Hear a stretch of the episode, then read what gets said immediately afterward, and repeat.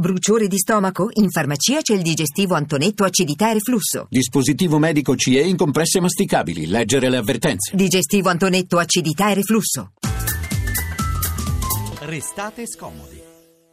Mentre lo avete ascoltato dal giornale radio, oggi molti studenti sono tornati a scuola in alcuni dei centri colpiti dal terremoto. Ecco, eh, si tenta di ripartire, eh, però la terra nel centro Italia continua a tremare. Questa notte, la scorsa notte, una scossa di magnitudo 4 si è avvertita chiaramente tra Macerata, Norcia, Cumoli, anche a Roma qualcuno l'ha avvertita. Tanta la paura di tutti, però probabilmente ci sono alcune persone che hanno più paura degli altri. Queste sono le persone con disabilità, magari disabilità motoria, quindi sicuramente scatta um, una preoccupazione in più. E allora io saluto Jacopo Melio, che è giornalista freelance e fondatore di Vorrei prendere il treno. Intanto bentornato Jacopo.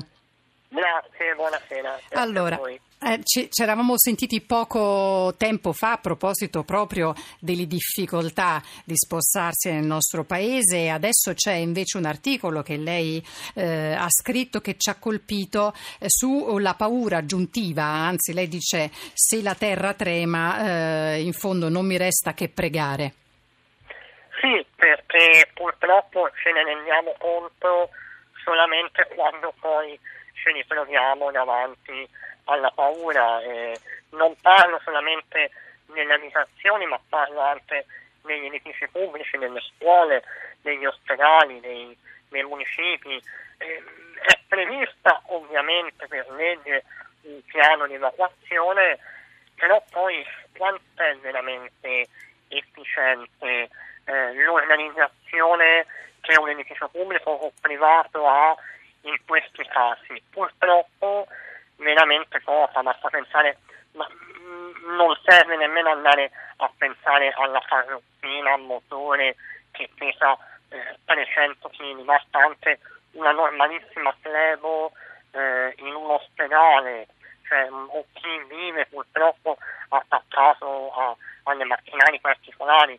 Eh, non è facile in queste situazioni poter affrontare eh, il problema perlomeno in tempi diciamo eh, accettabili. Ecco. Senta Jacopo, lei vive a Firenze, eh, però scriveva di aver sentito le scosse anche di questi ultimi eventi sismici.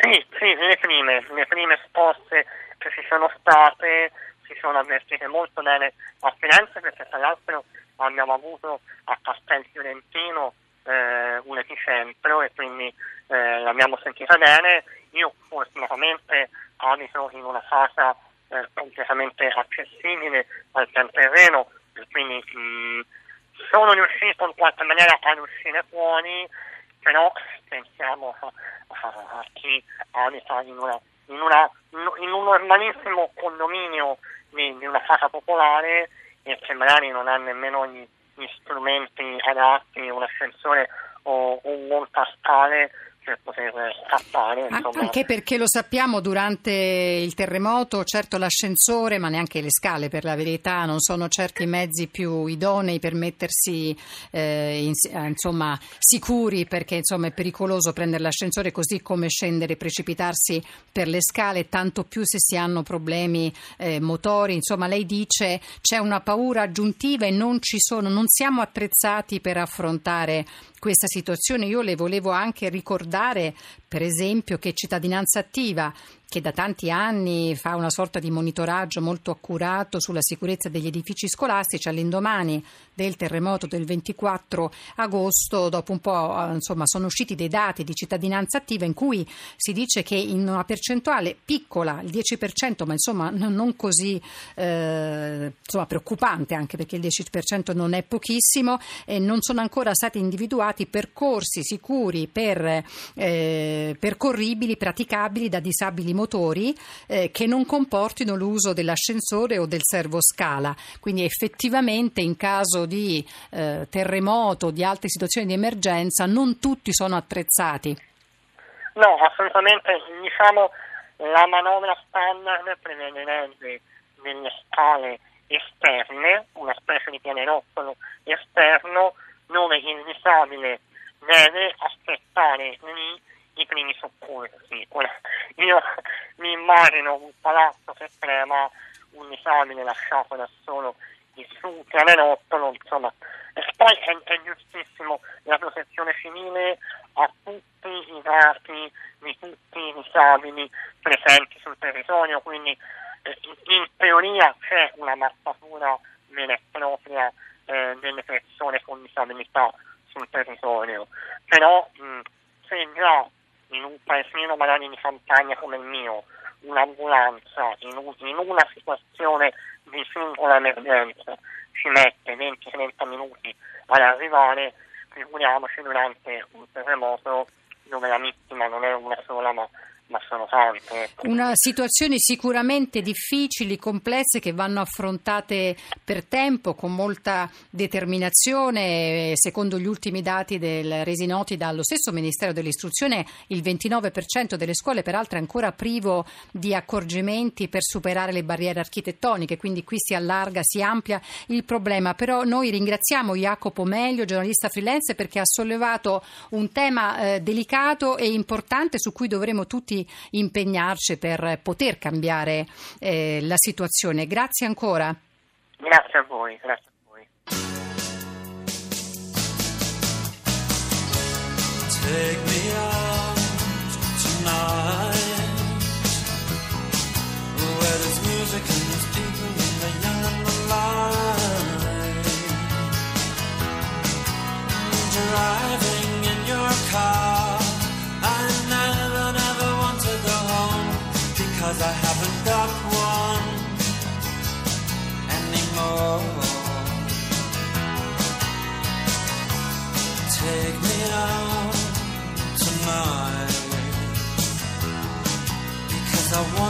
See people and I want to see life. Driving in your car.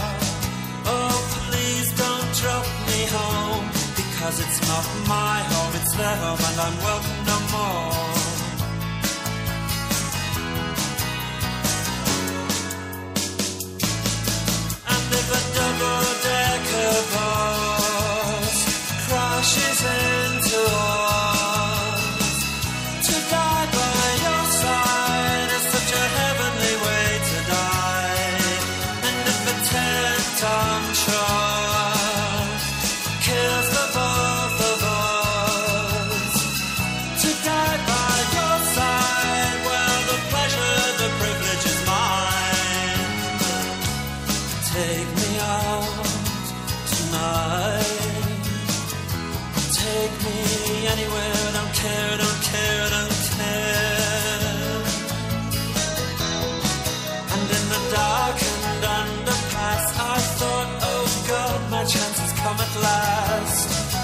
Then a strange fear gripped me and I just couldn't ask. Take me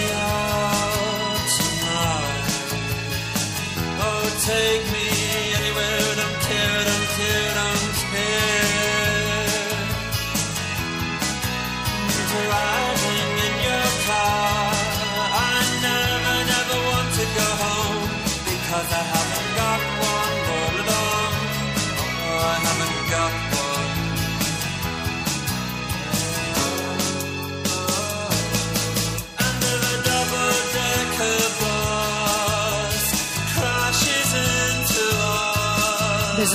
There's a Line That Never Goes Out. Allora, sappiamo che Donald Trump ha confermato che vuole espellere milioni di lavoratori stranieri irregolari e che il muro al confine col Messico resta in agenda. Il presidente eletto però ha anche detto che non intende essere pagato per il suo lavoro da presidente e che invece di 400 mila dollari l'anno accetterà solamente 4 dollari per i 4 anni di mandato.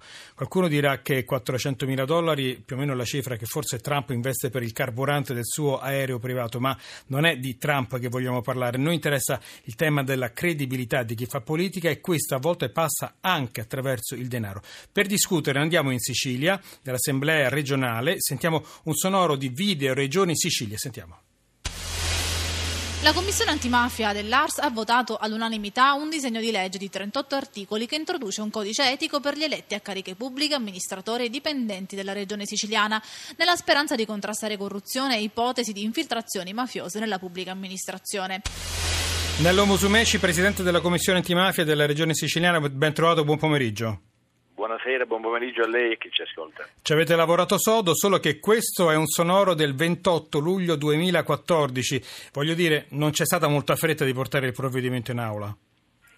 Beh, ehm, abbiamo perso molto tempo, dico abbiamo perché mi assumo una quota di responsabilità pur non avendone perché l'Assemblea regionale è nuova a questo tipo di iniziative che avrebbero dovuto invece trovare una sorta di corsia preferenziale. Certo non mancano i mal di pancia, non mancano le diffidenze, ma sostanzialmente io ho fiducia perché credo che la maggioranza dell'Assemblea regionale alla fine non potrà non prendere atto che con questo codice etico, quindi votando a favore e approvandolo, l'Assemblea può riscattarsi di tante amarezze e mm. di tanta malastampa che a volte, ma non sempre, a volte in maniera esagerata o infondata ha accreditato la politica siciliana come una sorta di bettola di malaffare. Poi così arriviamo anche ai soldi e parliamo anche dei mal di pancia. E, mm, più o meno è previsto questo, riassumo in maniera un po' brutale ma spero efficace. Se cambio partito e gruppo parlamentare ci sono sanzioni economiche, cioè non posso portare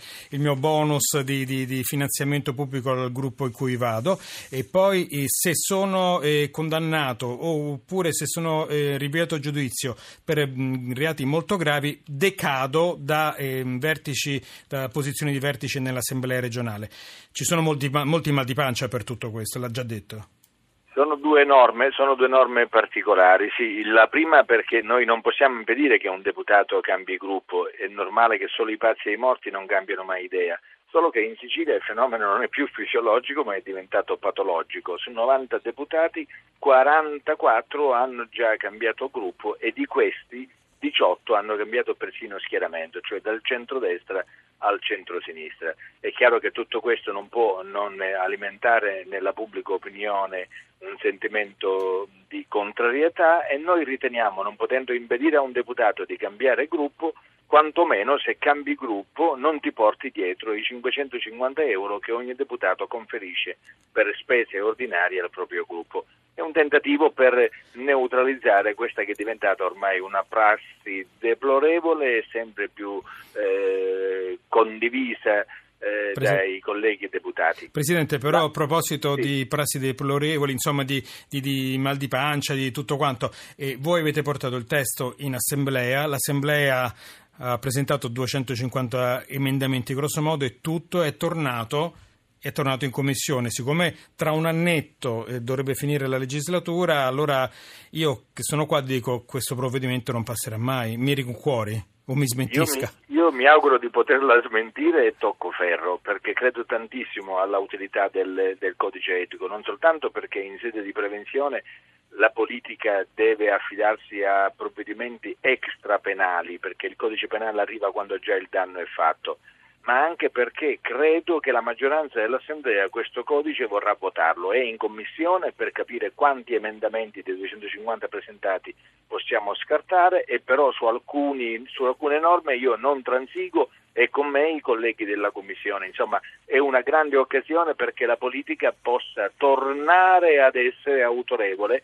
e smetterla di delegare tutto alla magistratura. Anche perché non c'è qualcosa di simile in altre regioni? No, nulla. No, sarebbe, eh? sarebbe, sarebbe, sarebbe, un bel esempio. Prima, sarebbe la prima regione ad adottare un codice etico, non soltanto perché di codici etici in giro ce ne sono tanti, ma un codice etico che abbia il valore di legge, quindi votato dal Parlamento e quindi capace di poter prevedere anche delle sanzioni. Insomma, eh, il, non solo il cambia casacca o l'ufficio di presidenza non aperto agli indagati, a chi è rinviato a giudizio, ma anche la rotazione periodica del personale ogni tre anni o che so, l'affido a organismi indipendenti per l'esame della performance dei dirigenti, l'obbligo di pubblicare i dati dei propri redditi, Presidente, facciamo così, noi restiamo in contatto perché questa storia ci interessa, non riguarda solo la Sicilia, la Sicilia si dice sempre eh, precorre i tempi nella politica, lo Speriamo che venga approvato questo, questo provvedimento e che possa essere di esempio anche per altre assemblee elettive. Nello Musumeci, Presidente della Commissione Antimafia della Regione Siciliana, buon lavoro, grazie. E a questo punto vi salutano Mario Vitanza, il curatore della trasmissione, Francesca Bersani, Carla Manzocchi, Edoardo Rossi ed Elena Zabeo. In redazione il nostro regista come sempre Alex Messina. Oggi poi alla console c'erano Giacomo Tronci e Giampiero Cacciato. Noi siamo Francesco Graziani. Eleonora Belviso, adesso c'è la musica di Michael Kiwanuka, The Final Frame, poi il giornale radio, Latitudine Sol. Noi torniamo domani. A domani.